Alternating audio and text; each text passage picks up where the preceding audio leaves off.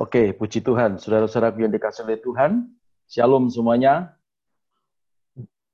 Selamat malam, selamat beribadah, selamat bergabung dengan program kita, bukan program saya tetapi program kita semuanya yang kita kasih nama Miracle is Free. Jadi mujizat itu gratis, mujizat itu juga masih ada. Dari dulu, sekarang, bahkan sampai selama-lamanya. Puji nama Tuhan. Saya serahkan Pastor Fendi untuk uh, menunjuk siapa yang akan berdoa. Oke, mari kita akan mulai acara ini. Mari saya undang Pastor Petrus Ginanjar mungkin untuk bisa membuka di dalam doa.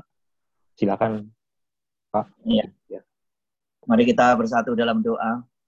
Bapa kami dalam surga, kami datang pada malam hari ini dalam acara ibadah uh, miracle of free. Kami percaya Tuhan akan campur tangan dan bekerja dan beracara dari awal pertengahan sampai akhirnya. Berkati hambamu, Pak Paulus sebagai pemimpin kami yang akan memimpin dalam uh, acara Zoom pada malam hari ini supaya boleh menjadi berkat buat kami semua.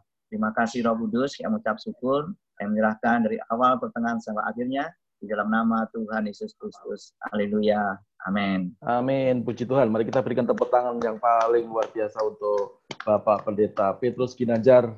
Dan sekali lagi terima kasih. Amin. Nah, saudara-saudara malam hari ini kita akan uh, membahas satu tema yang lanjutan daripada uh, pembahasan yang sudah kita uh, bahas di dalam kemis-kemis yang sudah berlalu. Kita akan masuk dalam satu tema yaitu kutukan darah ya. Dan banyak sekali masukan-masukan yang sudah disampaikan kepada saya, bahkan teman saya berkata, judulnya kok ngeri-ngeri ya. Dan saya bilang, ya memang judulnya saja yang ngeri, tetapi darah Yesus membuat kita tidak ngeri. Kalau kita ada dalam kebenaran Tuhan, maka yang ngeri tidak ngeri lagi. Puji Tuhan. Amin. Nah sekarang sebelum kita masuk di dalam firman Tuhan, kita bersama-sama kita akan memuji Tuhan, kita akan mengikuti satu lagu. Saya minta semuanya untuk bersama-sama menyanyi, bersama-sama menyembah Tuhan, karena di dalam pujian dan penyembahan Tuhan hadir. Puji nama Tuhan. Mari kita sama-sama menyanyikan satu lagu ini. Kami percaya roh kudusmu hadir di tengah-tengah kami. Haleluya, Yesus.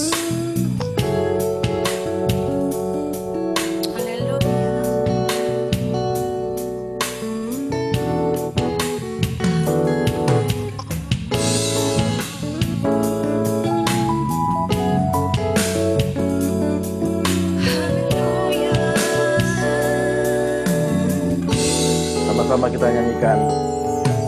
bisa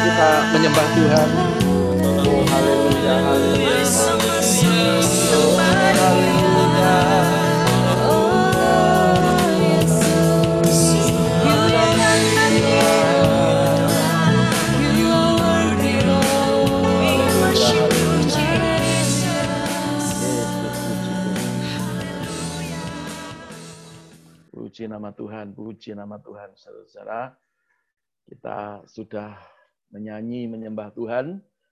Ada Tuhan hadir di dalam puji-pujian dan penyembahan kita.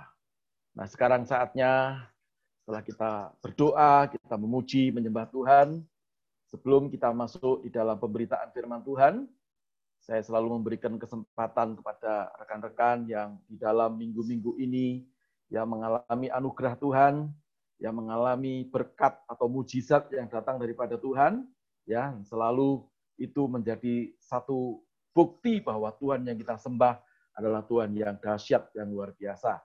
Nah, sebelum kita masuk ke firman Tuhan, saudara kita akan mendengarkan satu kesaksian dari sahabat kita, dari jemaat yang ada di Poris, yang digembalakan oleh Pastor Petrus Ginanjar. Ya, beliau sudah memberikan kesaksian dulu kepada kita, bagaimana Tuhan memberkati rumah yang indah. ya. Dan sekarang akan menceritakan bagaimana Tuhan memberkati beliau di masa-masa yang sukar seperti ini. Di masa-masa yang sulit, di masa-masa yang pandemi seperti ini.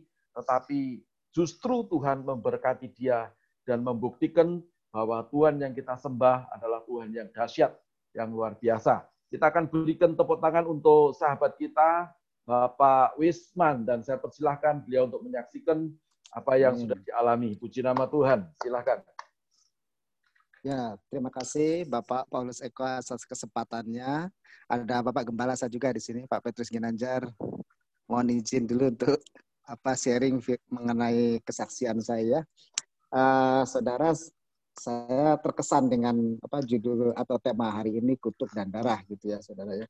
Jadi uh, mungkin salah satu yang mengalami itu juga saya karena bapak saya juga seorang ya mungkin kalau ngomong paranormal atau dukun ya seperti itu terus kemudian secara background keluarga bapak itu ibu itu saya mama saya itu istri yang kesembilan gitulah kira-kira ya Terus kemudian sampai pernah di rumah itu ditulis air mata keluarga saking sulitnya hidup gitu dan bahkan saya ke Jakarta pun modal waktu itu saya cuma jual beras 74.000 ribu buat modal ke Jakarta. Nah, bla bla bla bla artinya kehidupan saya masa lalu dengan karena kutub dan darah tadi sangat sulit dan hidup dalam kutub gitu.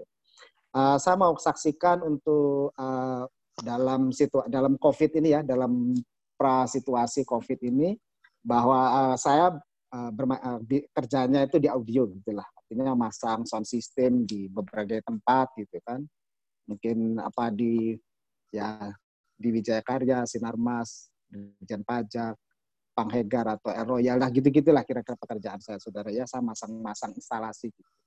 Nah di masa pandemi itu merupakan pukulan telak buat industri hiburan, buat industri audio. Orang nggak boleh apa namanya ketemu social distancing dan sebagainya. Bahkan rental-rental mengalami situasi yang sulit ya saudara ya. Pak Gembala juga sering saya juga apa curhat lah ya ngobrol gitu kan. Dan saya juga sampai beralih bisnis jualan bawang, jualan beras gitu kan, jualan apa aja yang bisa dijual karena pada saat pandemi itu sangat sulit dan bahkan uh, situasinya nggak terlihat baik lah. Mungkin sampai saat ini pun tidak terlihat baik. Dan tapi saya tetap semangat ya. Saya tetap yakin dan percaya Tuhan akan tolong. Nggak tahu caranya gimana nggak tahu gitu. Ya doa kami tetap kami punya optimis yakin. Sampai jualan yang tadi jualan-jualan yang dimaksud tadi sebagai apa ya artinya mencari kesibukan sebenarnya gitu kan. Gitu. Dan dari bulan tiga sampai bu, uh, situasi itu setiap bulannya rasanya seperti menurun karena nggak ada omset ya ada kerjaan sedikit di Bandung kemarin kerjaan cuman kerjaan nggak seberapa Terus kemudian bulan, tepatnya pada waktu itu bulan 6, teman saya tuh telepon, malam-malam jam 9, Pak bisa nggak malam ini tak jemput? Tak jemput gimana Pak? Ya artinya uh, saya besok harus presentasi gitu di Semarang. Loh, Bapak di mana? Di Brebes lah. Bapak jemput saya ke, dari Brebes sampai ke Jakarta, terus balik lagi ke Semarang, jam berapa kita sampai gitu kan. Nah, terus kemudian saya janjiin, ya udah Pak, pada waktu itu hari Senin, saya janjiin Jumat, saya bawa alat semuanya, saya set up di sana, kita demo langsung aja. Gitu. Nah, singkat ceritanya bahwa melalui setelah demo di sana diterima baik, suaranya oke, semuanya barang-barangnya bagus dan sebagainya oke diterima, dibuatlah sebuah apa namanya uh, materi project gitu ya. Nah, di materi project ini karena ternyata ini adalah projectnya Kementerian Agama, jadi harus dalam proses lelang karena nominalnya uh, kalau ada nominal nomor tertentu yang harus dilelangkan gitu. Nah, terus kemudian saya lengkapi semuanya, data dan sebagainya sampai dari bulan Juni rencana mau mau harus bulan Juli di dipasang sampai mundur-mundur saudara ya karena ada kekurangan data. Terus kemudian waktu Pak Paulus telepon saya waktu itu, saya juga minta doanya, Pak, saya ini perlu sertifikasi tenaga ahli, sertifikasi ini. Tapi nggak ada di Indonesia nih sertifikasi tenaga ahli. Sertifikasi akademi ada, karena persyaratannya harus seperti itu. Dan besoknya Tuhan jawab. Benar Tuhan jawab di Indonesia ini, uh, teman saya posting, ya senior lah di audio Indonesia ini posting siap barang siapa yang mau tersertifikasi pemerintah buka sertifikasi secara nasional gitu. Jadi saya lihat ada di situ yang pegang ada Pak Edi Yakobus yang pegang slang, terus kemudian ada ada banyak teman-teman saya di situ ya. Jadi ada Pak Johan juga yang pegang ya pokoknya orang-orang hebat di situ, orang-orang audio gitu tergabung di situ. Oh, ternyata sertifikasi ini belum ada sehingga ini jadi jadi sebuah alasan untuk sertifikasi tenaga ahli tidak dilakukan. Nah, proyek yang saya kerjakan ini di UIN ya, Universitas Islam Negeri Wali Songo Semarang mungkin ada juga yang tahu mungkin daerah Semarang sana daerah Kerapiak sana ya saudara dananya itu dana dari IDB Islamic Development Bank dan memang harus dihabiskan tujuannya kalau gedungnya jadi nggak ada sound sistemnya karena dananya nanti misalnya ketarik COVID kan jadinya nggak bisa kepake. Singkat cerita soalnya berjalannya waktu kayaknya ber, uh, rasanya panjang sekali ya dari bulan Juli Juni akhir sampai situasi sekarang dan dan sampai minggu-minggu di bulan-bulan September ini cukup intens menegangkan gitu buat saya karena kelengkapan dokumen LOI dan sebagainya dokumen lelang ternyata nggak nggak gampang dan cukup menyita waktu sampai begadang-begadang untuk ngerjakan. Gitu. Nah terus kemudian ditayangkanlah proyek ini gitu saudara ya ditayangkan. Saya juga agak khawatir karena proyek ini sifatnya terbuka. Siapa pun boleh ikut gitu. Hanya datanya saja speknya itu nggak boleh sebut merek cuma spek aja gitu. Nah terus kemudian proyek ditayang saudara saya berdoa puasa. Saya doa puasa sampai 8 hari pada waktu itu. Jadi waktu proyek tayang 8 hari. Terus kemudian di akhir di akhir pengumuman itu lelang ditutup totalnya 124 PT yang ikut. Sedangkan saya cuma dukung 4. Waduh, ini 120 PT sama dukung 4 lah. Ini kemungkinannya kan eh, kemungkinan 50 eh, yang artinya tidak ada ini ya, apa namanya tidak ada jaminan saya menang atau enggak gitu kan. Itu duk soalnya saya cuma dukung 4. Nah, terus kemudian ketika diumumkan rupanya yang satu, dua, tiga ini yang saya dukung. Tapi yang nomor satu, nomor satu yang termurah ini saya itu nggak kenal gitu. Dia telepon saya minta dukungan. Gitu. Jadi praktis akhirnya yang dipanggil kemarin hari Senin itu adalah dua, tiga, empat. Karena nomor satu akhirnya saya nggak kasih dokumennya. Gitu. Saya nggak kasih dokumennya. Saya juga berdoa minta doa sama Pak Gin. Waktu itu saya agak galau ya sebenarnya. Harus saya kasih apa enggak gitu kan nomor satu ini. Tapi akhirnya ya udah diputuskan supaya Tuhan berikan Wisman untuk punya roh yang kuat untuk untuk mengeksekusi atau mengeksekusi atau sifatnya membuat tindakan. Ya udah, akhirnya saya nggak kirim, saya nggak nggak kasih data itu, saya kirim tapi saya nggak kasih, gitu. Saya nggak kasih alamat soalnya waktu itu. Nah, jadi akhirnya diputuskan kemarin diputuskan menang tender gitu ya, menang tender dengan nominal yang cukup lumayan besar dan mungkin proyek ini proyek yang selama saya main audio ya ini yang paling besar gitu yang salah. Jadi saya merasa bahwa di proses awal sampai akhir nggak ada pinternya saya, tapi semuanya karena saya lihat ada tuntunan Tuhan. Gitu. Kalau orang sering ngomong teman-teman kita mungkin rezeki nggak akan ketukar, gitu kan? Atau rezeki nggak akan nah, hal-hal yang seperti itu, seperti itu saya ngalamin gitu bahwa pertolongan Tuhan dalam situasi yang sulit, dalam situasi yang berat, ada mujizat yang terjadi. Padahal dalam situasi ini situasi-situasi yang sangat berat gitu. Apalagi di audio sangat berat sekali gitu. Karena saya udah enam bulan ini nggak jualan lah. Bahasa yang ngomong enam bulan ini nggak jualan. Gitu. Tapi dengan dengan omsetnya yang saya dapat ini, saya kayaknya ngerasanya satu tahun jualan saya kebales gitu loh. Nah, jadi sebenarnya hal-hal yang saya rasakan hari ini, yang saya alami ini, uh, memang ada harus ada upaya. Saya melihatnya ada upaya saya bergumul sama Tuhan untuk saya, Tuhan, saya jadi prioritas Tuhan supaya saya layak dan berkenan di hadapan Tuhan, supaya saya uh, uh, layak mendapatkan kerjaan ini. Gitu. Saya jaga hati, saya jaga hidup saya, saya jaga pola saya, saya jaga semuanya supaya uh, ya saya merasa, supaya saya berkenan gitu kan layak di hadapan Tuhan gitu dan terima. Dan uh, ini ya anugerah Tuhan. Terima kasih buat doa Pak Gin, Pak Paulus Eko yang mendoakan juga Tuhan buat berhasil dalam situasi yang sulit. Ternyata masih ada jalan keluar, masih ada mujizat terjadi buat saya. Gitu kan. Dalam, kalau misalnya nggak ada pertolongan Tuhan ya mungkin nggak seperti ini ceritanya. Tapi minggu-minggu ini saya baru tadi juga uh, WA Pak Paulus saya dapat mujizat gitu. Karena kejadiannya Senin kemarin gitu lelang itu diputuskan dan di, dan menang gitu. Demikian kesaksian saya. Bapak. Puji Tuhan, puji Tuhan. Pak Wisman, saya boleh tahu kira-kira jumlahnya uh, lelang itu apakah 100 ribu atau 200 ribu? Aduh, gimana ya Pak ya? ya nggak usah diceritakan. 100, maksudnya uh, di atas 1 M atau di bawah 1 M? Iya. Di pegu anggarannya di 6,5.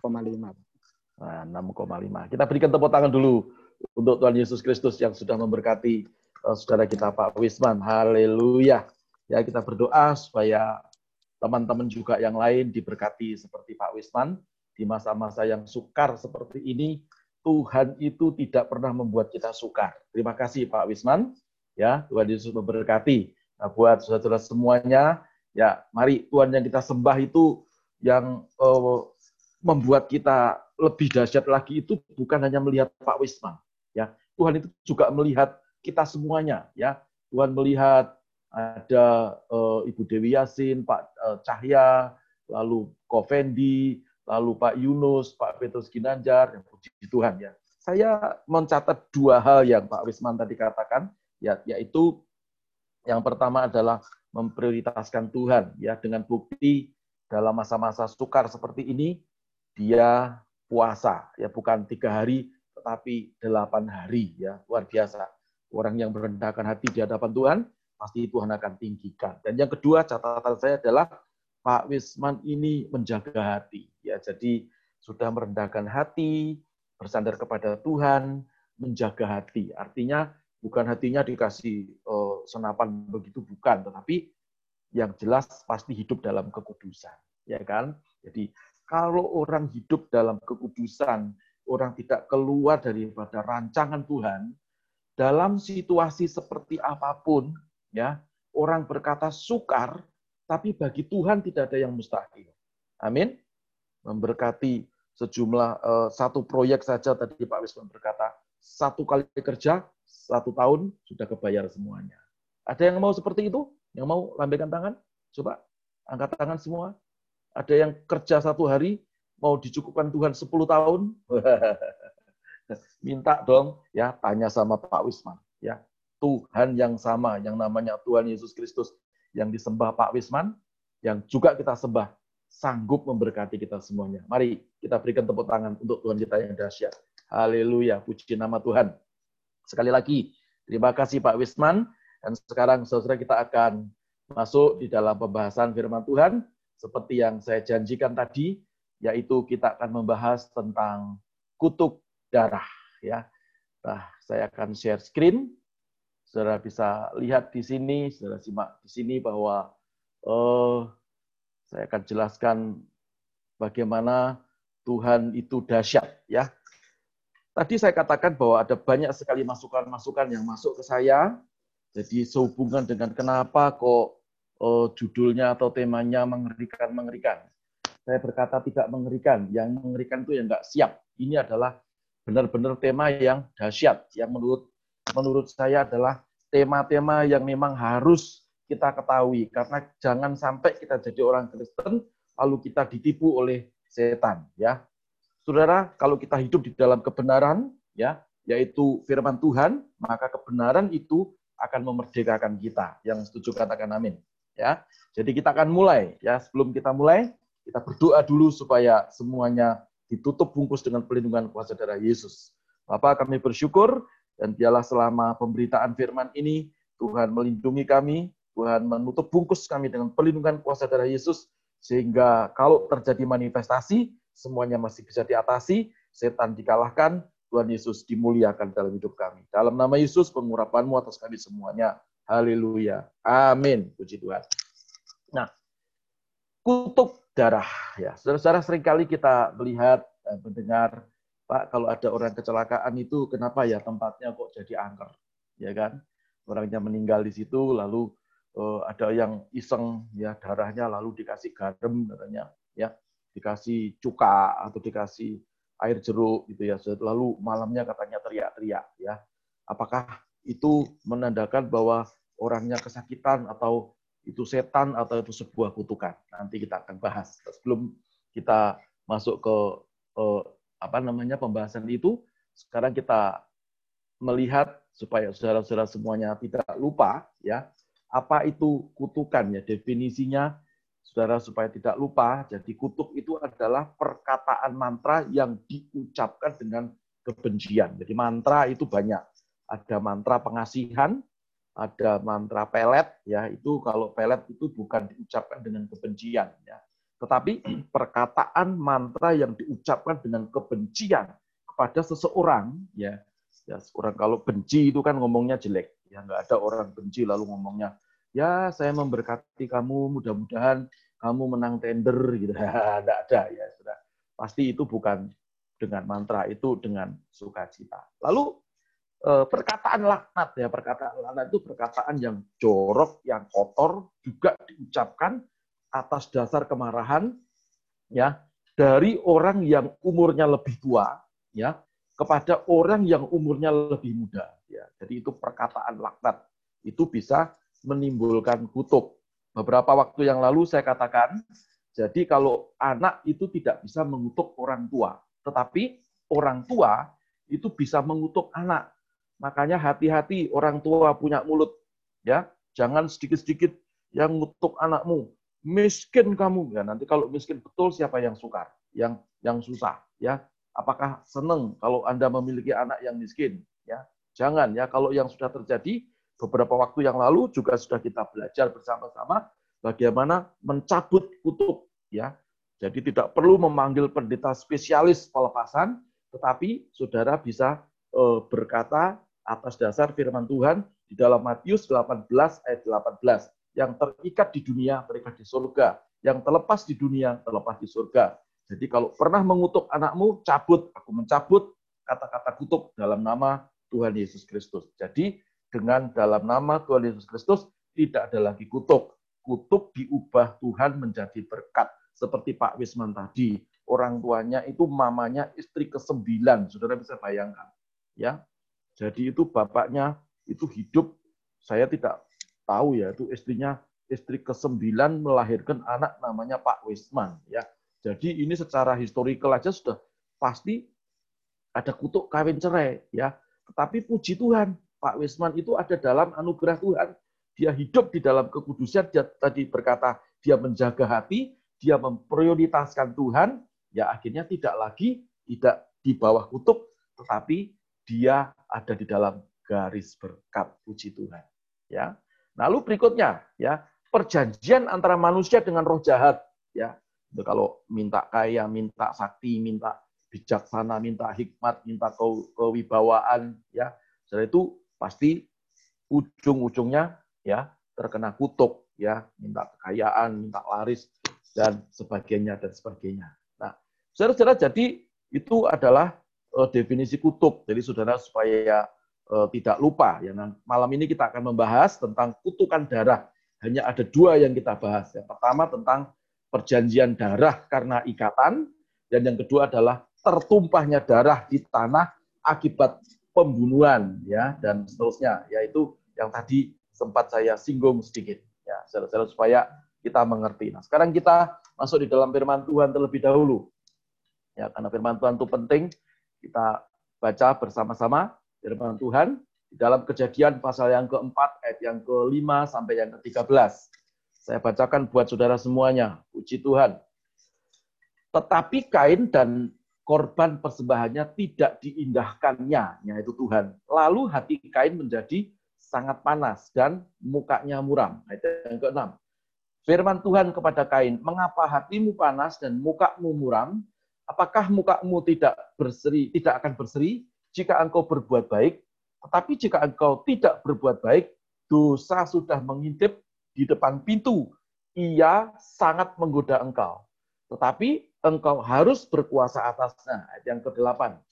Kata Kain kepada Habil adiknya, marilah kita pergi ke padang.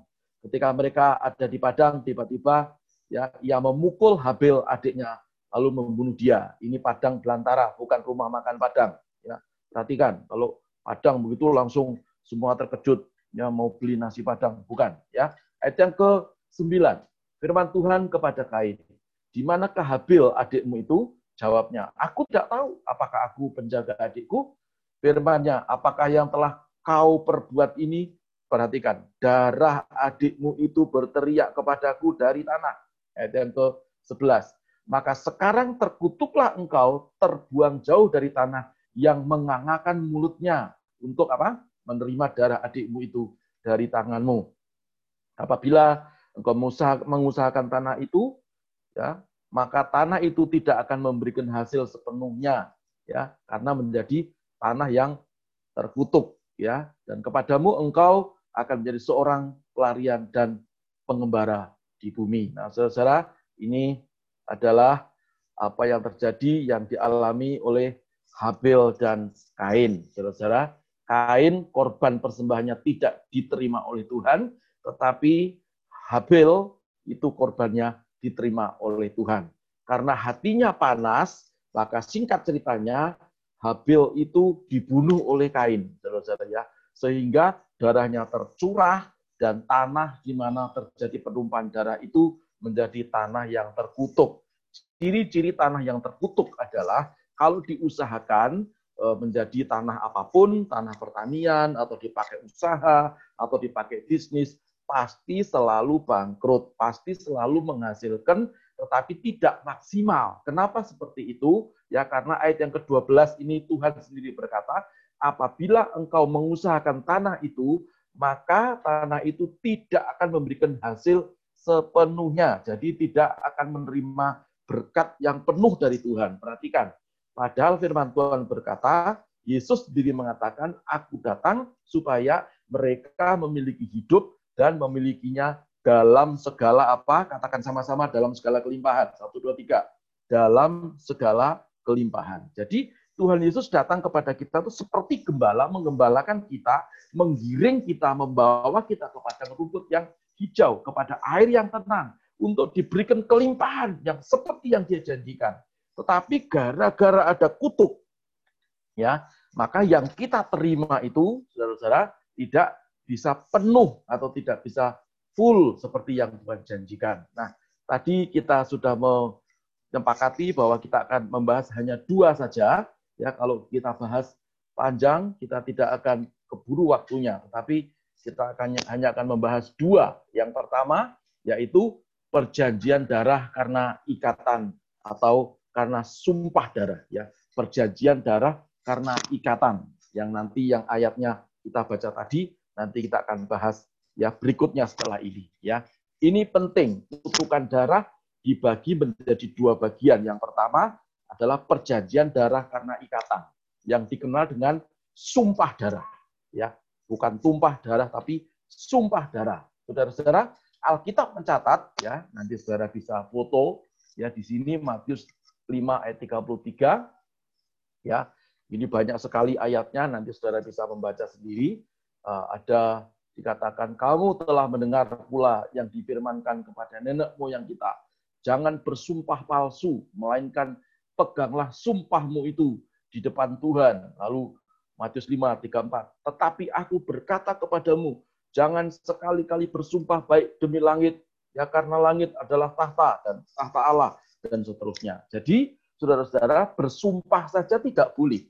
Ya, apalagi sumpah darah. Ya, Nanti kita akan membahas bersama-sama apa yang dimaksud dengan ikatan darah atau e, perjanjian darah yang menghasilkan kutukan darah ya. Karena perjanjian yang tidak terbayarkan ya perjanjian pada ikatan itu yang tidak terbayarkan karena yang membuat janji itu mungkin sudah meninggal dunia, maka perjanjiannya ini harus diwariskan ya kepada anak cucunya. Perhatikan, dulu pernah kita bahas bahwa berkat itu bisa diwariskan, tetapi kutuk juga bisa diturunkan. Daripada kita mewariskan kutuk, mari kita sama-sama mewariskan berkat. Amin. Tadi siang saya ditelepon teman saya dan dia berkata, Pak, eh, orang Kristen itu eh, semestinya tidak bisa dikutuk dan tidak bisa terkutuk. Tidak bisa dikutuk, iya, kalau ada dalam kebenaran firman Tuhan. Ya, tidak terkutuk, iya, kalau hidup kita seperti Pak Pisman tadi, ya, memprioritaskan Tuhan, lalu menjaga hati, hatinya tetap dijaga supaya tetap hidup di dalam kekudusan. Pasti tidak akan kena kutuk. Lalu teman saya ngomong begini, bukankah ada hukum kasih karunia? Jadi kalau kita nakal, kalau kita berjidah, kalau kita melakukan sesuatu yang buruk, nanti Tuhan itu akan mencari kita, lalu Tuhan akan menyelamatkan kita, karena kasih karunia itu adalah bicara bukan usaha kita, tetapi upaya Tuhan menyelamatkan kita. Saya berkata, betul, ya. Tetapi apakah kamu lupa? Saya menjawab, ya, bahwa di dalam Alkitab Tuhan Yesus mengumpamakan ada 100 domba yang dia gembalakan, ya. Lalu yang satu hilang. Saudara masih ingat itu cerita, ya? Hilang kecemplung jurang, masuk ke jurang. Apa yang Yesus kerjakan sebagai gembala yang baik? Yang 99 itu ditinggal, ya dia mencari satu domba yang nakal ini, yang hilang, yang sengaja menghilang ini. Jadi kalau ada jemaat yang tiba-tiba menghilang, itu berarti jemaat nakal. Ya, mentang-mentang sudah corona begini lalu wah kesempatan ini supaya tidak terlihat oleh gembala dan pengurus gereja menghilang saja. Nah, jangan, saudara. Nah, perhatikan kita kembali kepada cerita tadi. Lalu Yesus mendapatkan domba yang hilang tadi yang masuk ke jurang tadi. Saudara tahu apa yang gembala itu lakukan kepada domba yang hilang itu? Maka domba itu diambilnya lalu dipatahkan kakinya. Ya. Jadi domba itu diambil, dipatahkan kakinya supaya apa? Supaya tidak hilang lagi. Nah, kalau sudah patah gimana? Apa? Ya, lalu dia akan balut. Saudara tahu cara membalutnya bagaimana? Yang jelas ada salah satu penelitian dikatakan bahwa itu kaki yang patah, kaki domba yang patah itu eh, apa namanya? dilumuri oleh kotoran domba sendiri nantinya ya. Jadi kotoran domba itu dicampur dengan air, ditaruh di tempat yang dipatahkan tadi, lalu baru diikat oleh sang gembala. Perhatikan ya. Kalau saudara main-main dengan kekudusan, saudara main-main dengan hukum kasih karunia, silahkan. Tetapi pertanyaan saya, apakah Anda mau dipatahkan kakimu oleh Tuhan? Ya, Tuhan memang mencari kamu, tetapi kakimu dipatahkan oleh Tuhan. Dan pertanyaan saya yang kedua yang perlu Anda jawab, Apakah saudara mau lalu kotoranmu dilumurkan kepada lukamu itu lalu dibalut? Tidak ada kotoran itu wangi itu tidak ada, saudara ya. Jadi ini adalah satu contoh. Kita tidak usah main-main dengan hukum kekudusan. Kita tidak usah lagi kembali kepada kubangan. Kita tidak usah kembali lagi kepada kutuk. Kita diselamatkan itu sudah puji Tuhan. Amin. Ya, makanya sekali bertobat tetap bertobat untuk selama-lamanya. Sekali percaya Yesus, tetap percaya Yesus untuk selama-lamanya. Kalau Pak Wisman diberkati Tuhan, di masa-masa sukar seperti ini, mendapatkan tender ya miliatan, saudara-saudara ya. 6, sekian M itu cuannya itu pasti banyak ya. Saudara belikan bakso itu sudah saudara bisa berenang semuanya ya. Satu sum begini ini sudah semua renang, saudara-saudara ya. Luar biasa. Bagi Tuhan tidak ada yang mustahil memberkati kita. Jadi jangan lagi main-main, apalagi dikit-dikit, sumpah ya, sumpah saya tidak bisa ke rumahmu, sumpah ya, kemarin saya repot, sumpah ya. Saudara mulai hari ini hati-hati dengan mulut. Tidak usah pakai kata sumpah. ya Bicara ya di atas ya, tidak di atas tidak. Selebihnya daripada itu datangnya daripada si jahat, kata Alkitab berkata. Ya, jadi tidak usah pakai sumpah-sumpahan. Apalagi pakai perjanjian-perjanjian darah. Ya, sekarang kita lihat, ya tadi saya hanya menjelaskan supaya Anda mengerti. Nah, perjanjian darah atau sumpah darah itu terjadi kenapa? Ya, kenapa sering terjadi? Ya karena sering dilakukan oleh orang yang sedang kasmaran ya atau sedang jatuh cinta ya sudah punya istri sudah punya suami untuk meyakinkan yang dirayu ini ya maka dia ngomong ayo kita sumpah darah ya caranya gimana sumpah darah sudah bisa lihat di uh, layar monitor anda ini ya dengan jarum atau dengan duri yang ditusuk ya ditusukkan pada apa? Pada pada telunjuknya ya nggak tahu jempol juga boleh ya. Bahkan ada yang digigit begitu supaya keluar darahnya. Lalu darahnya ini ya bisa dicampur dengan darah pasangannya ditempelin begini atau dimasukkan ke dalam air di gelas diaduk lalu diminum bersama-sama ya. Diminum saling bergantian sambil mengucapkan sumpahnya. Saudara-saudara kalau Anda melakukan seperti ini, ya, maka sumpah yang paling tinggi itu adalah sumpah darah. Di atas sumpah darah tidak ada lagi yang paling tinggi.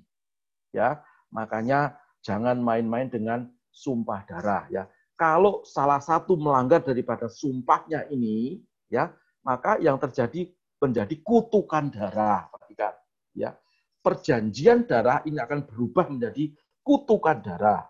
Saya masih ingat Pastor Pedi beberapa tahun yang lalu pernah mengirim saya, ya saya pas ada di gereja, lalu ada dua uh, ada dua orang suami istri datang ke kantor gereja, uh, lalu dia cerita bahwa uh, setiap melahirkan istrinya itu setiap melahirkan pasti anaknya tuh umur satu tahun meninggal, ya lalu hamil lagi satu tahun meninggal lagi, maaf ya sampai lima kali anaknya jadi lima limanya itu meninggal dunia.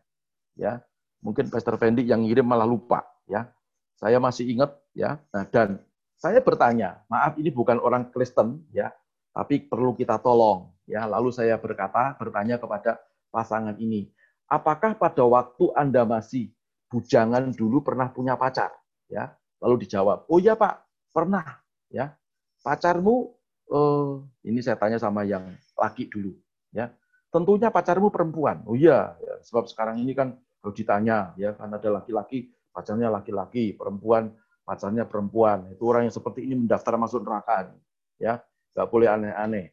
Ya, karena Tuhan menciptakan itu laki-laki dengan perempuan. Ya, tidak ada like laki-laki atau like perempuan, tidak ada mirip-mirip atau menggantikan posisinya, tidak boleh. Ya, singkat ceritanya, yang laki ini ternyata pernah berjanji dengan pacarnya yang di kampung. Ya, lalu ya seperti itu dia eh, menggigit jarinya, lalu jari yang ceweknya juga digigit sendiri oleh ceweknya, darah yang keluar itu ditempelin begini, Anda bisa lihat saya, ya, ditempelin begini, ya. Setelah ditempelin lalu dia berjanji, aku tidak akan uh, mengingkari janji ini. Saya akan menikahi kamu, saya akan menjadikan kamu istri. Nah, yang ceweknya juga begitu. Saya akan setia kepada kamu.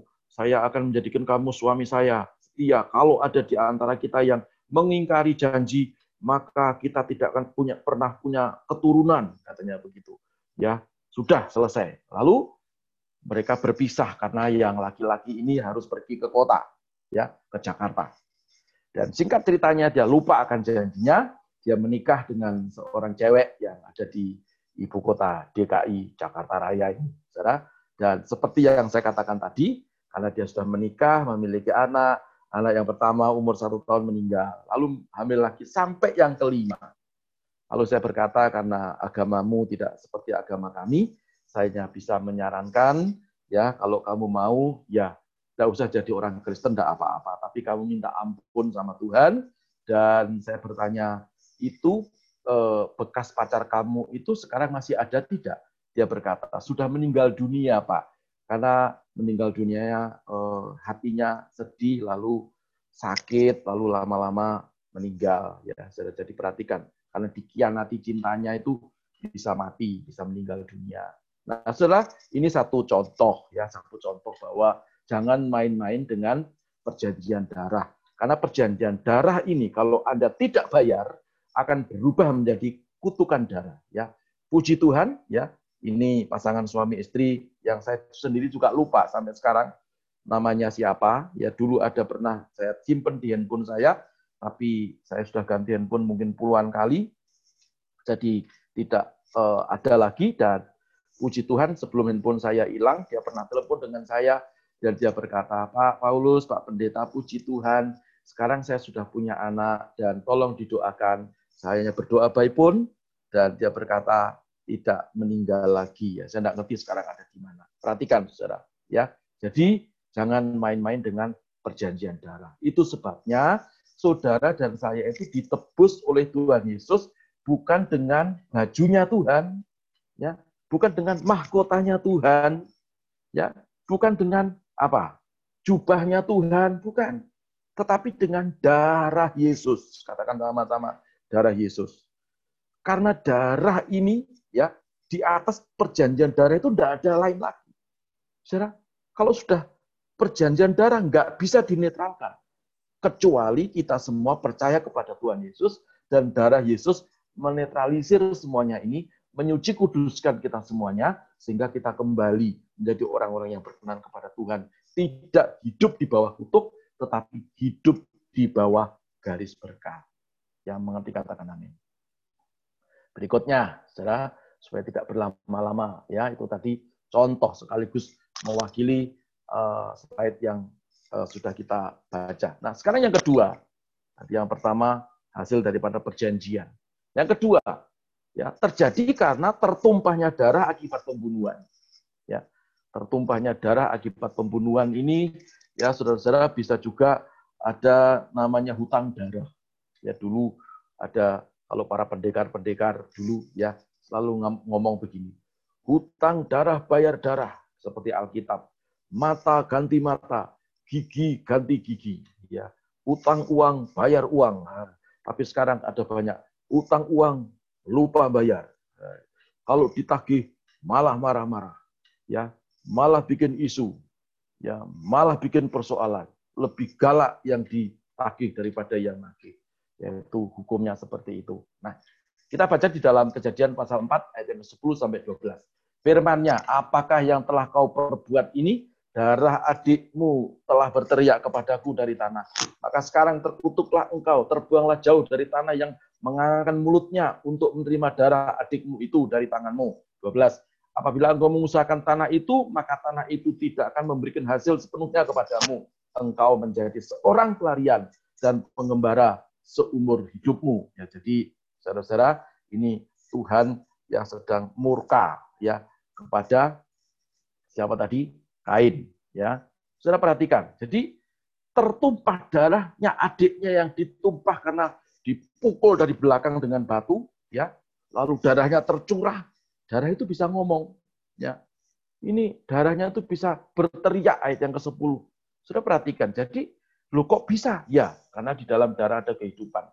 Kalau saya memimpin sakramen perjamuan kudus di gereja, saya selalu berkata, di dalam darah ada kehidupan. Ya, kalau tidak percaya, saudara kehabisan darah pasti mati. Amin. Ya, makanya di dalam darah itu penting. Saya seorang uh, laboratorium. Ya, di, di dalam darah itu mewakili atau merepresentasikan merepresentasikan seluruh kesehatanmu. Kalau Anda sehat, bisa dicek dari darahmu, bawa ke laboratorium, ya asam urat, kolesterol dan semuanya. Yang nggak ada orang cek asam urat dilihat dari rambut. Coba lihat rambutnya, nggak ada dari darah. Karena darah itu adalah kehidupan. Sudah perhatikan. Jadi di dalam kehidupan itu bisa berteriak kalau itu darah dikeluarkan belum saatnya, apalagi dihabisin nyawanya, maka bisa mengaduh berteriak kepada Tuhan dan menjadikan tanah tumpah darah itu yang darahnya dicurahkan karena pembunuhan itu ya tanahnya menjadi tanah yang terkutuk. Saudara perhatikan. Dan pelakunya sendiri juga menjadi orang yang terkutuk, menjadi pelarian. Perhatikan ya, menjadi pelarian pengembara di bumi ke mana-mana ya. Dan pasti hidupnya tidak diberkati oleh Tuhan ya. Perhatikan jadi hidup yang terkutuk karena penumpahan darah. Nah, bagaimana kalau ada orang yang mati bunuh diri ya. Misalnya oh apa darahnya tercurah begitu ya saya tidak perlu ceritakan ya. Saudara ini gimana? Sama saja. Pertama adalah orang yang bunuh diri itu langsung masuk ke neraka. Yang kedua saudara kalau dia mencurahkan darah maka ya di tempat itu menjadi eh, tempat yang terkutuk ya menjadi tempat yang tidak baik ya.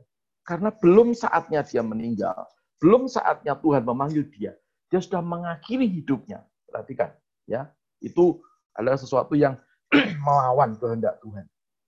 Ya di dalam kitab uh, atau suratan kisah para rasul pasal yang ke-1 ayat ke-18 sampai 19 Saudara bisa membandingkan ya. Ini adalah satu orang yang bunuh diri ya. Itu namanya Yudas Iskariot.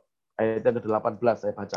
Yudas ini telah membeli sebidang tanah dengan upah kejahatannya. Jadi karena dia jadi bendaharanya Yesus, dia suka nyolongi duit, ya lalu hasil colongannya ini dibelikan tanah.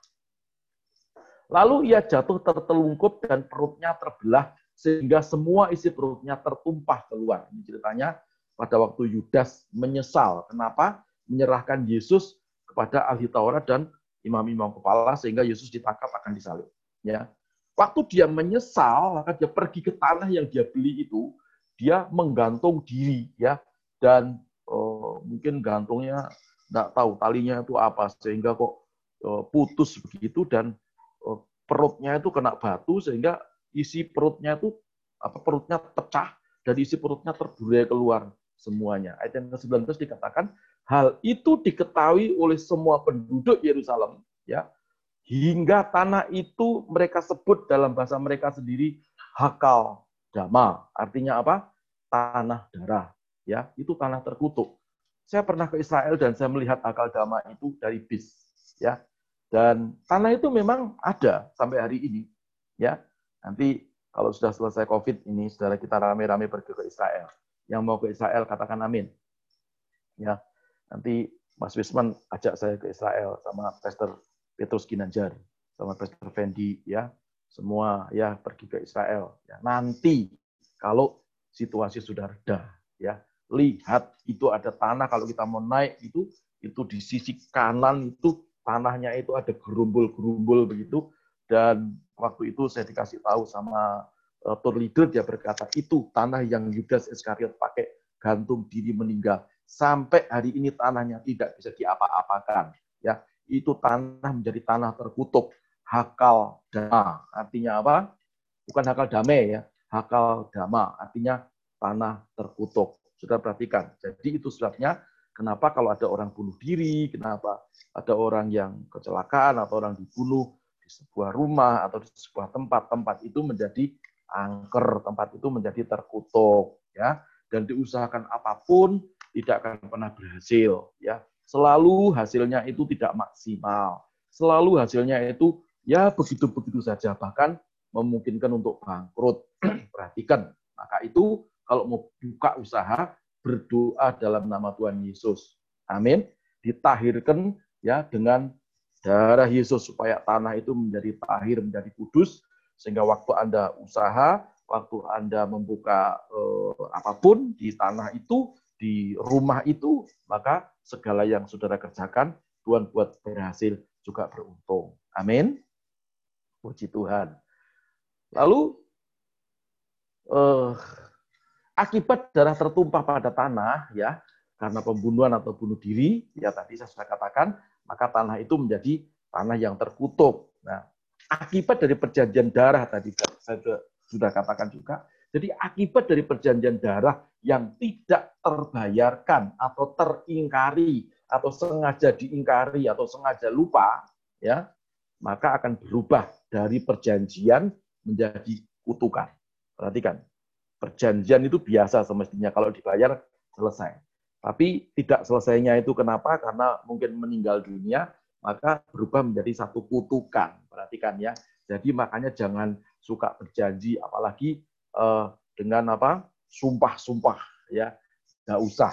Yang penting ya kalau saudara beritikat baik, ya utang ada eh, harus bertanggung jawab bertanggung jawab. Belum bisa bayar ngomong baik-baik situasi sedang seperti ini ya dan seterusnya. Nggak usah marah-marah, nggak usah pakai kutuk-kutuk ya, nggak usah pakai ya man, mana darahmu, tolong di uh, apa ditaruh di gelas ini, saya akan minum ya sedikit saja, merupakan satu bukti bahwa saya akan membayar utang-utang. Apa ada seperti itu pak? Hanya ya supaya yang diutang itu merasa mantep ya maka diminta seperti itu darahnya diambil sedikit lalu di minum begitu. Nah ini bahaya, saudara ya.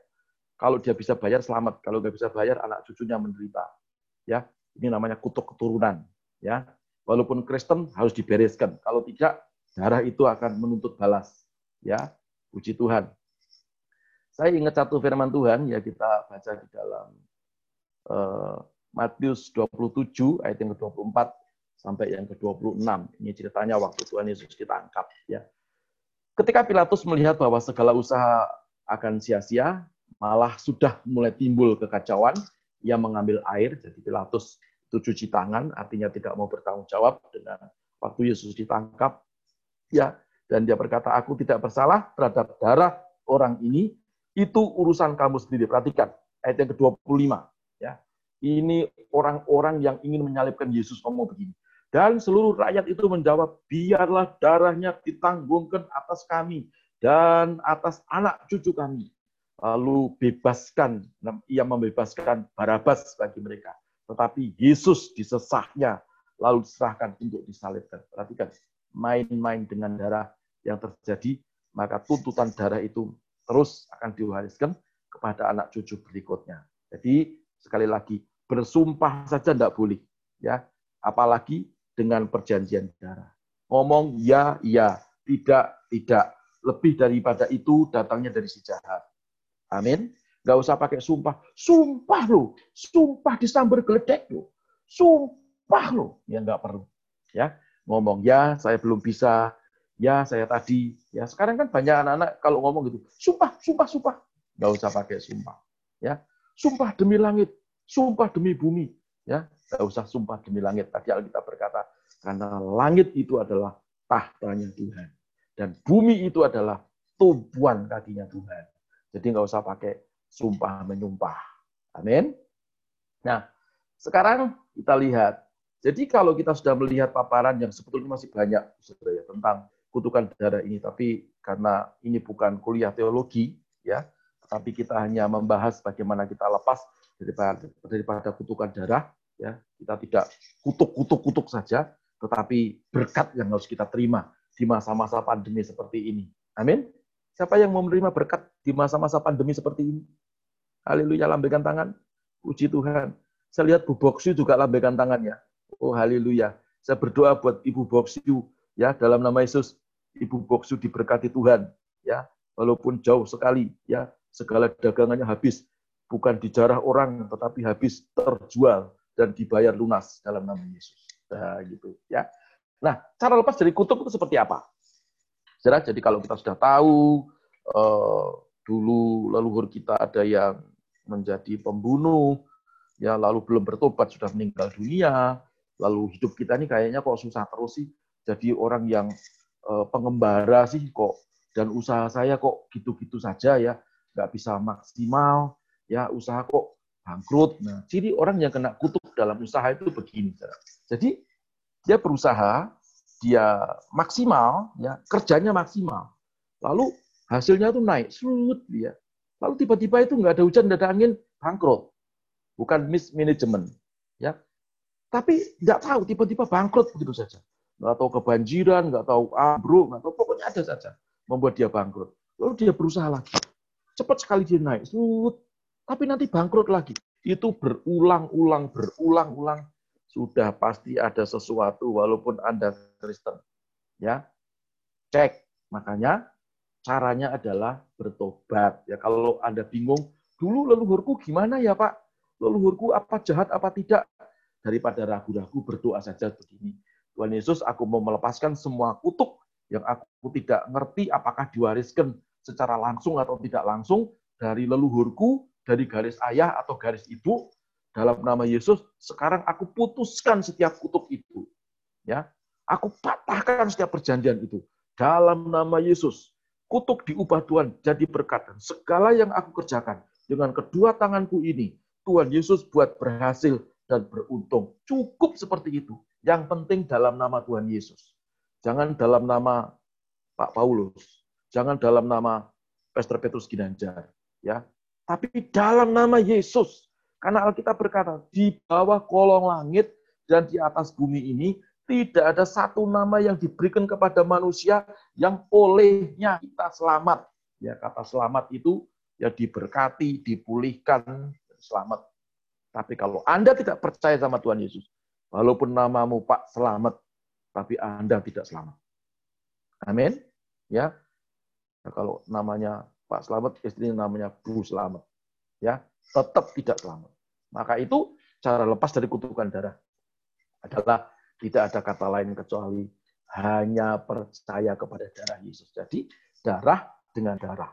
Darah hasil kutukan, hasil perjanjian yang menimbulkan kutukan, ya, maka darah ini harus dibayar dengan dinetralkan dengan darah Yesus. Ada yang tanya dengan saya, Pak, Kan aku tidak kenal sama Tuhan Yesus, kan sudah ribuan tahun yang lalu. Sekarang gimana cara mendapatkan darah Yesus? Perjamuan kudus bagi gereja-gereja karismatik. ya Saudara curai ya, tempat-tempat usaha dengan anggur perjamuan kudus. Ngomong, inilah darah Yesus. Aku menetralisirkan, menetralisir seluruh gangguan-gangguan dari roh jahat. Dan dengan dicurahkan darah ini, anggur ini, ya saudara imani itu adalah darah Yesus maka tempat usahamu netral, tempat usahamu diberkati Tuhan. Ya, tanah yang terkutuk tidak terkutuk lagi. Amin. Gampang atau tidak? Ya, gampang kok. Jadi nggak perlu saudara cari-cari bapak pendeta A, ibu pendeta B, evangelis A, evangelis B, apalagi ini musim COVID. Ya, datangkan itu sukar belum nanti kalau orangnya kena virus nanti malah ketularan virus.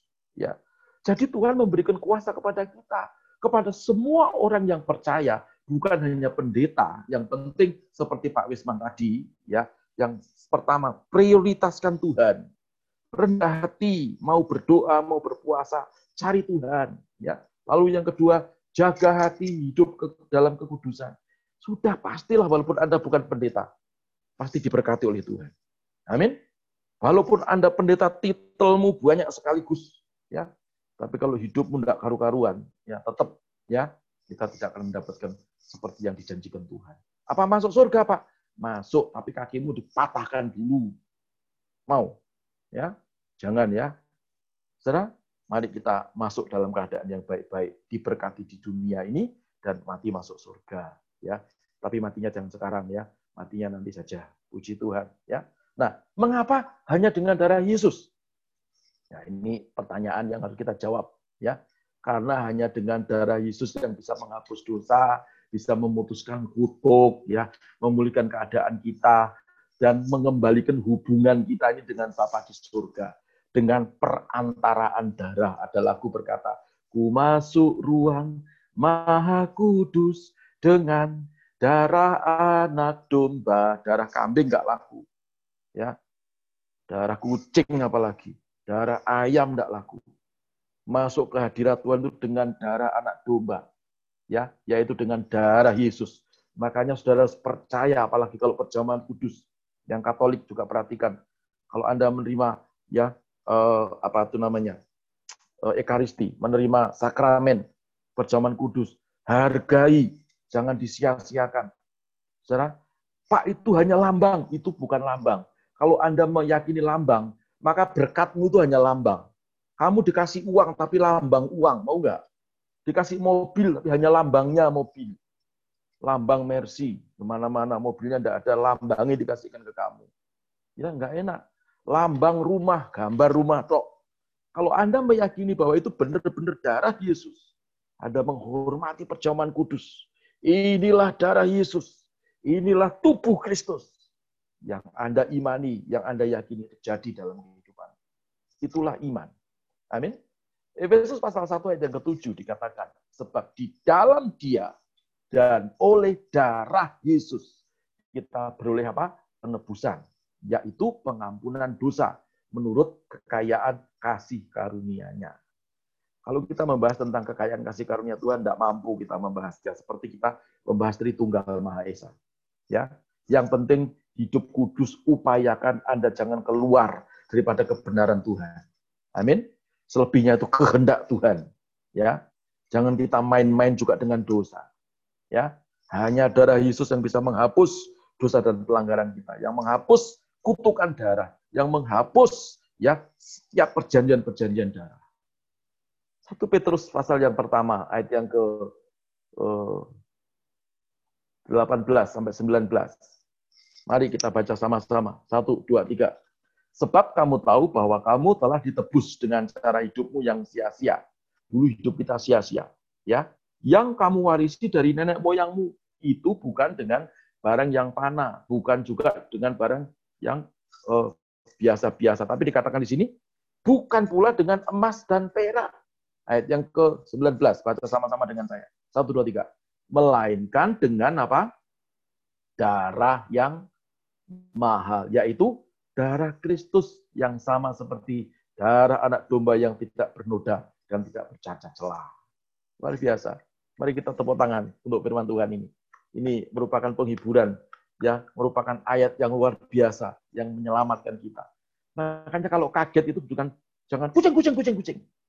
Wong kaget kok malah panggil kucing. Ada yang jorok lagi. Kodok kodok kodok. Kaget itu ngomong darah Yesus. Amin. Ya. Saya tuh dulu nggak Kristen, tapi diajari sama pendeta saya, pendeta kampung. Jadi ngomong begini, Bu, Pak, kalau kaget itu jangan ngomong asu asu asu asu. Ya, asu nggak ngerti apa-apa kamu panggil. Ya, kalau kaget atau ada peristiwa yang mengejutkan ngomongnya apa? Darah Yesus. Karenanya dengan darah Yesus yang melindungi kita, yang menetralisir segala mantra, yang menetralisir segala macam-macam. Saya punya teman namanya Dautoni.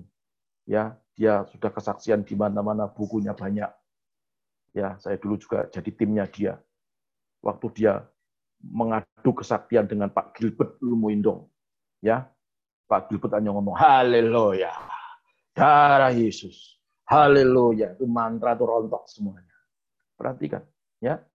Jadi jangan main-main dengan darah Yesus. Ada kehidupan di dalam darah. Makanya jangan mengadakan perjanjian darah. Kalau yang sudah terlanjur, doa sendiri-sendiri. Kecuali ada di antara kita yang seperti eh, bapaknya Mas Wisman, ya ada di antara kita yang pelaku spiritual. dukun, pernah pegang jimat, ya, pernah membunuh orang ya dengan mantra dan seterusnya, itu perlu ketemu Pastor Petrus Ginanjar atau ketemu saya atau ketemu uh, Pastor Rudi atau Pastor uh, Randy untuk didoakan pelepasan. Ya, itu tidak boleh sendiri. Tapi kalau hanya kutub warisan itu putuskan batalkan sendiri dalam nama Yesus. Ya, mungkin ada pertanyaan, Pak, kenapa kok harus dengan hamba Tuhan? Kan itu perlu saksi seperti pengadilan di dunia ini. Alkitab berkata, ya satu sampai dua saksi itu sah. Amin. Jadi kalau Anda mengakui kutuk, dulu saya pernah mempersembahkan bayi saya ke Gunung Kawi misalnya, atau ke gunung mana gitu ya. Sekarang Anda sudah bertobat, ya, lalu tidak bisa Anda sendiri, harus ada saksinya yaitu seorang hamba Tuhan. Tidak perlu hamba Tuhan spesialis pelepasan. Amin. Ya, ada spesialis penguburan, hamba Tuhan spesialis penguburan boleh enggak, Pak? Boleh. Masa ada sih hamba Tuhan spesialis penguburan? Ya.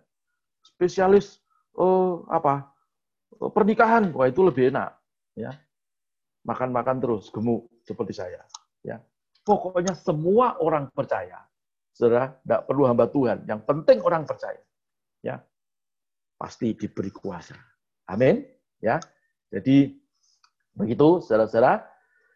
Eh, saya kira itu dulu yang bisa saya sampaikan ya. Jadi tidak banyak ya. Bahkan saya sudah lihat di sini sudah cukup lah. Yang lain-lain nanti kita bisa ulang pada eh, pertemuan-pertemuan ibadah Miracle Istri yang akan datang.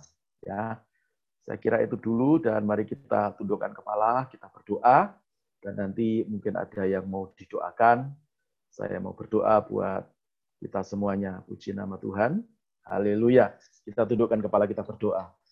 Bapa dalam surga kami mengucap syukur, hambamu sudah menyampaikan kebenaran firman-Mu, darah Yesus menetralkan kutub darah, menetralkan perjanjian darah apa yang kami lakukan atau orang tua kami, leluhur kami di masa lalu, kami juga tidak tahu.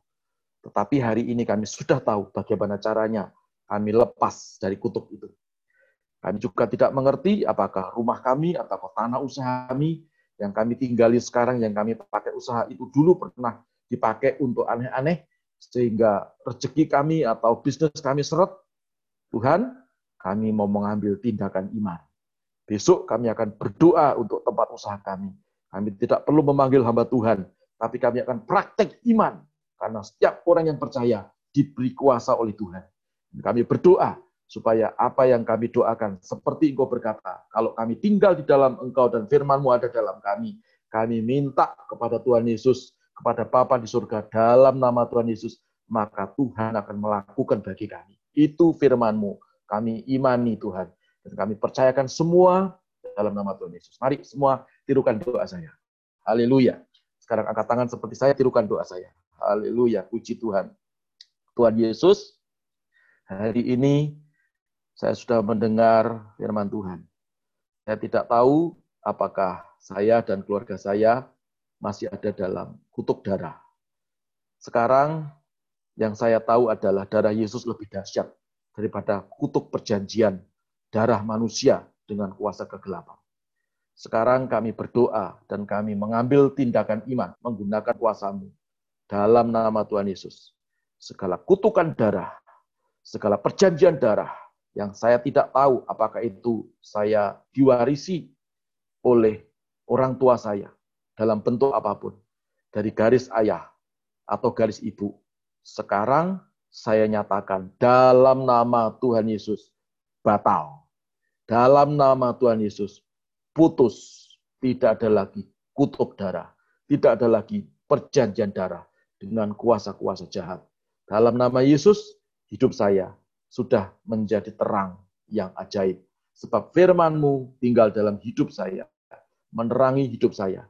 Sehingga dalam masa-masa pandemi ini, Tuhan akan mengangkat saya menjadi kepala, bukan jadi ekor. Naik terus tidak pernah turun. Terima kasih Tuhan. Dalam nama Tuhan Yesus, saya sudah berdoa. Haleluya. Sama-sama berkata, Amin. Amin. Amin. Tepuk tangan untuk Tuhan Yesus. Puji Tuhan. Silakan di unmute semua. Saya mau lihat wajah-wajahnya semua, saudara. Mungkin ada yang mau didoakan, eh, ya, mau didoakan. Silakan saya lihat di eh, di Facebook tidak terlalu banyak, hanya 9, 9 orang. Ya, nggak apa-apa. Puji Tuhan. Atau ada yang mau didoakan? Pastor Fendi ada di ada ya? Maria In, oh Ibu Maria In. Saya minta Saya didoakan. minta didoakan. Saya terima kasih sama Tuhan bahwa saya sudah mendapatkan pasien baru dari pekerjaan yang lama saya pindah dan sekarang kembali dengan pasien baru. Pasien baru sedang sakit, minta didoakan. Oh, ini Ibu Maria In ya. Iya, saudaranya Puji Santo. Tuhan.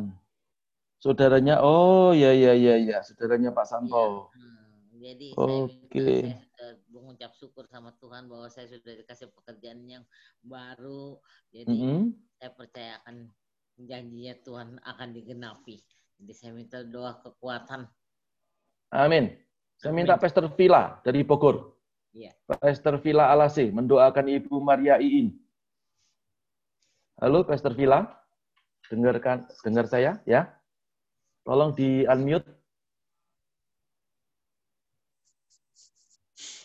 Ya. Di, di unmute Pak Pak Villa. Oke, silahkan didoakan Ibu Maria Iin.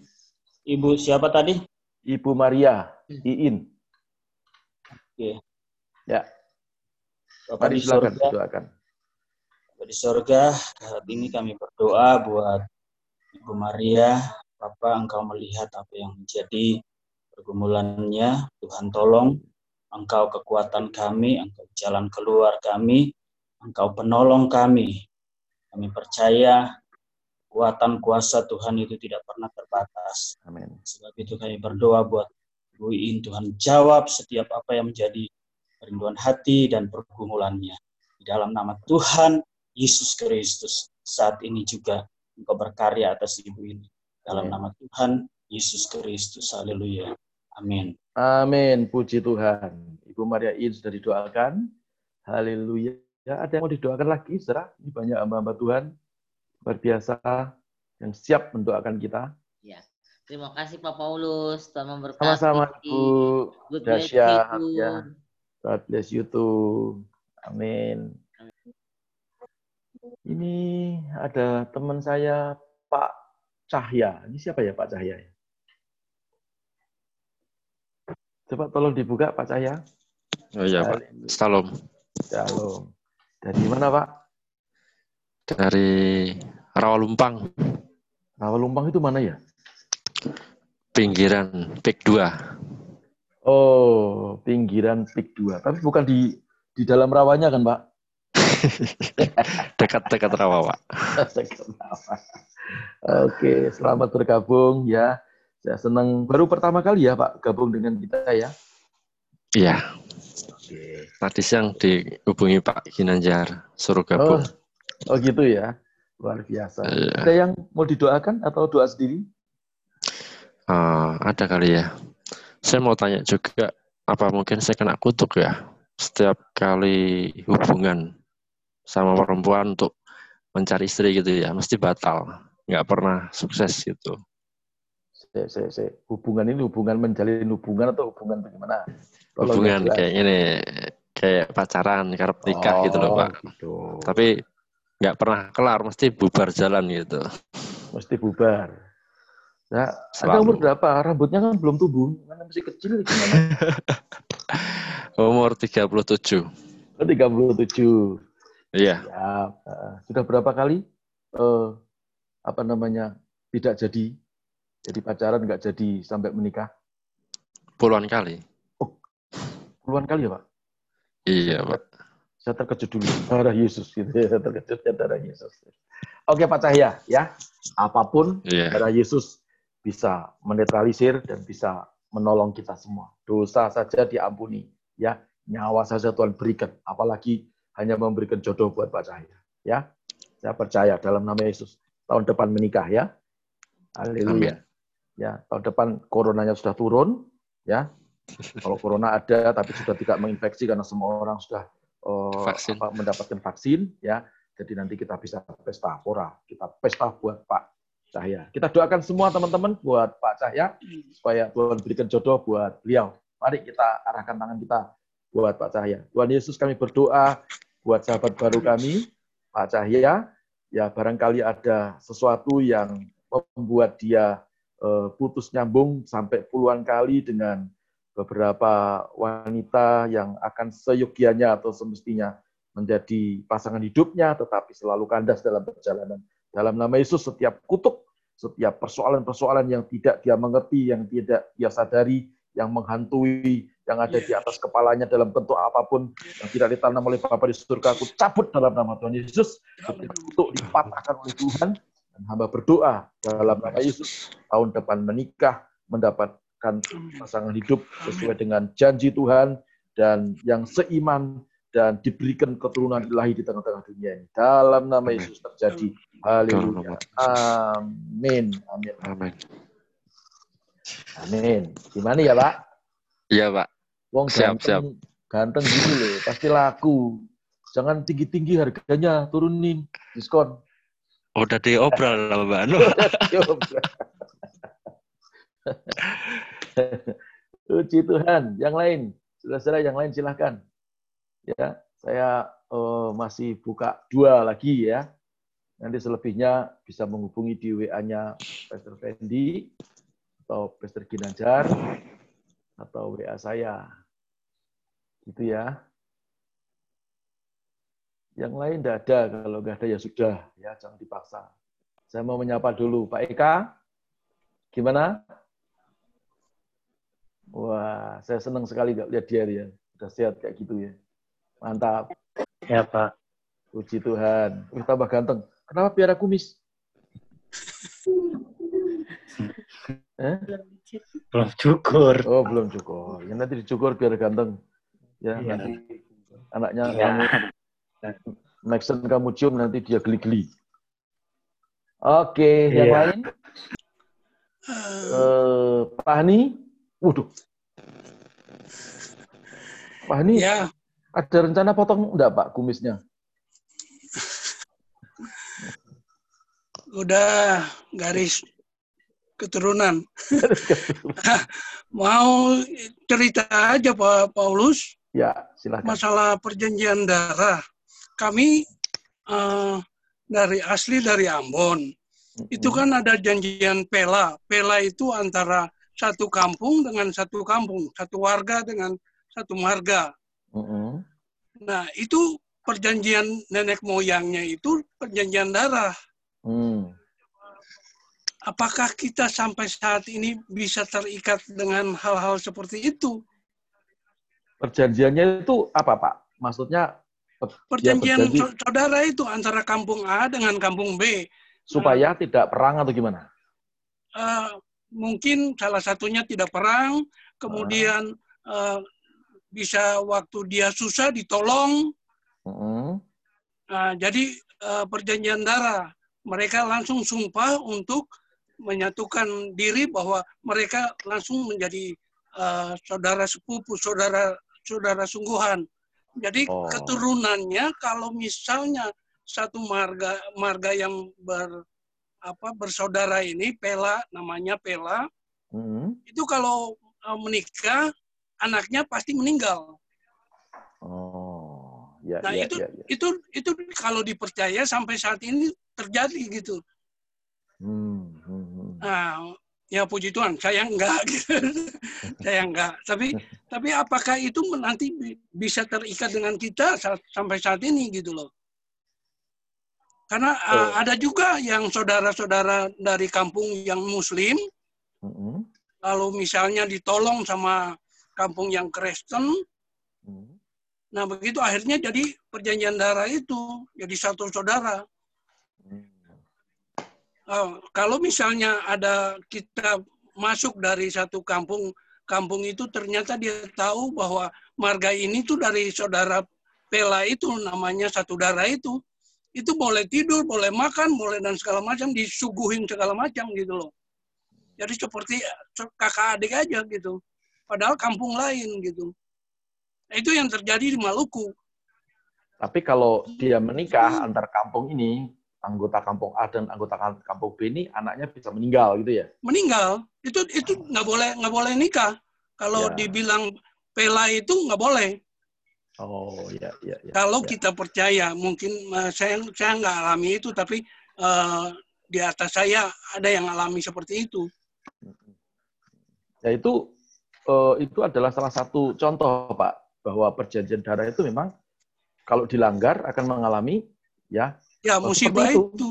akan mengalami Iya. musibah bahkan sampai kematian ya bisa bangkrut bisa eh, Ya bisa gila. lahir batin bisa ya gila lalu Ya. sampai kepada meninggal dunia Nah itu yang terjadi di Maluku Hmm, karena is- apa istilah pela itu Pak. hmm, pela ya Pela, Pela pela itu- itu antara satu kampung dengan Hmm. kampung yang lain. Itu Oh, ada pela gandong itu artinya gandong eh, apa eh, kakak adik langsung. Kalau oh, dibilang pela gandong itu asli apa kakak dengan adik langsung itu gandong. Oh jadi nggak boleh Jadi- menikah ya ke seperti Ya saudara kandung nggak begitu boleh. saudara kandung kan juga nggak boleh marga gitulah kasarnya lah. iya iya Ya. Oke Pak, ini meneguhkan eh, apa yang kita sudah dengar tadi melalui firman Tuhan ya. Jadi, Iya, maaf tadi seharusnya saya eh, siang tuh mau telepon Pak Eko untuk wow, bicara hal ini. ya mestinya telepon ya. lupa, lupa kerja tadi sampai lupa. Gak apa-apa, gak apa ya. Yang penting sekarang kan kita sudah tahu ya. Terima kasih ya Pak ya. Ya, Jadi nah, teman-teman itu ini mungkin bisa di ini Pak Eko mungkin bisa di ditanyain untuk eh, marga-marga Ambon apa Mhm. yang orang Maluku lah rata-rata Mhm. yang punya pela-pela itu itu masih terikat apa enggak itu itu harus diputusin ya, ya. Kalau perjanjian darah itu memang begitu. Tidak ada tidak ada perjanjian yang di atas perjanjian darah lagi. betul Hanya amin hanya hanya bisa dipatahkan hanya darah Yesus itu dalam nama Tuhan Yesus Kristus. Ya. itu bisa bisa putus. Ya, tetapi kalau tidak dilanggar, padahal itu yang membuat perjanjian musibah itu ya udah ratusan tahun yang lalu, tapi ini kan keturunan-keturunan sampai melanggar sekarang masih ada eh, melanggar itu pasti akan mengalami musibah. Ya, jadi itu hal yang mengikat. Padahal kita di dalam Kristus itu Tuhan katakan kalau kita mengetahui kebenaran dan hidup dalam kebenaran itu, maka kebenaran itu akan memerdekakan kita. bukan mengikat kita. Ya kecuali anda mau menikah dengan adikmu atau dengan kakakmu ya tidak boleh. Itu namanya incest tidak boleh. Itu dosa. Ya tetapi kalau eh, perjanjian itu tadi seperti Pak Hani tadi ya kampungnya beliau itu ya itu tidak boleh. Ya kira-kira begitu Pak. Terima kasih Ya. untuk kesaksiannya teman-teman ya. Puji Tuhan saya kira eh, sudah cukup ya kita membahas tentang kutub darah. Mungkin nanti kalau ada yang teman-teman yang kira-kira akan konseling atau eh, bertanya secara pribadi karena ini di live kan ya dan mungkin ada rahasia-rahasia yang kira-kira eh, saudara malu untuk mengatakannya bisa menghubungi telepon saya ya atau bisa menghubungi telepon teleponnya Pastor Fendi, teleponnya Pastor Rudi ya. Nanti sudah bisa tanya ke Pastor Rudi, eh, Pastor Fendi nanti akan dikasih tahu ya. Kira-kira seperti itu. Sekali lagi banyak terima kasih untuk eh, partisipasinya. Saya percaya program ini bukan hanya program biasa, tetapi program ini menyingkapkan kita supaya eh, kita itu tidak ditipu oleh setan. Ya, kadang-kadang kita ini tidak ngerti, aku ini kenapa ya sudah berdoa, sudah pelayanan, sudah puasa, tapi kok selalu hidup kok kayak gini terus. Ya, yang lain diberkati, tetangga bisa beli televisi 10 meter kali 10 meter, ya itu televisi apa itu? Ini kok jangan televisi 10 meter, satu inci kalau satu inci ada tidak bisa. Padahal kalau di gereja nyanyinya janjimu seperti fajar pagi hari gitu ya. Tapi kalau di gereja gitu ya.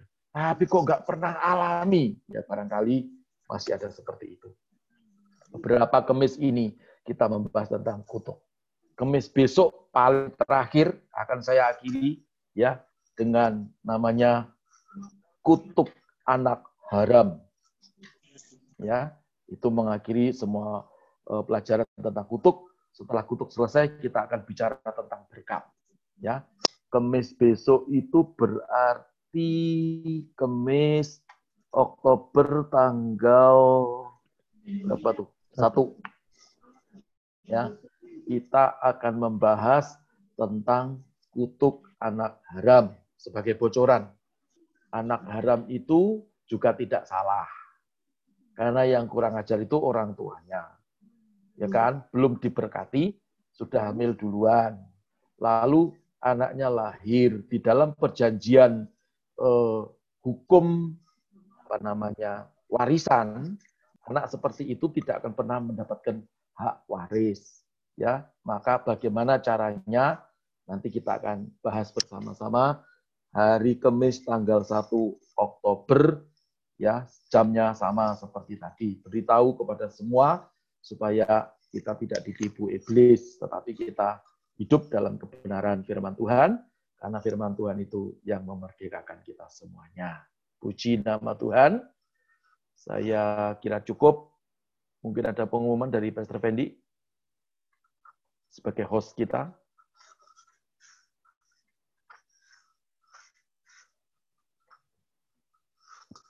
Oh, ini ada doain saya Pak, sehat selalu dijauhkan dari COVID-19.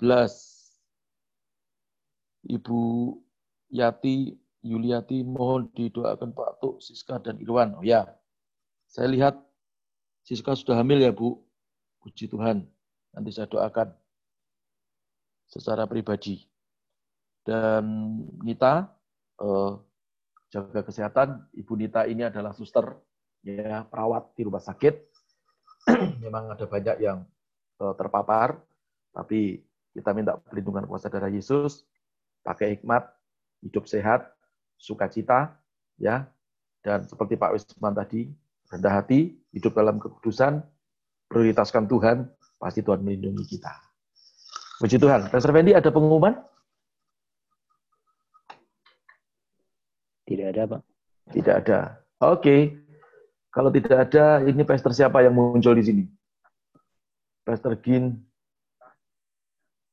Pastor Villa sudah. Oh, ada sahabat baru kita, Oli Congga. Coba di di unmute. Oli Congga, coba di unmute. Dia dari asalnya dari Makassar.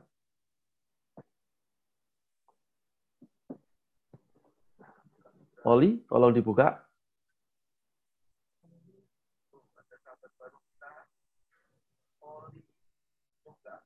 Oh, mungkin ya sudah.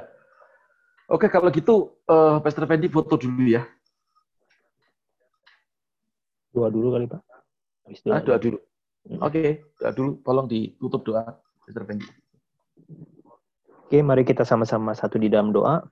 Bapak yang baik, Bapak yang kami kasihi di dalam nama Tuhan Yesus, kami bersyukur untuk malam hari ini kami boleh belajar bersama tentang kutuk darah.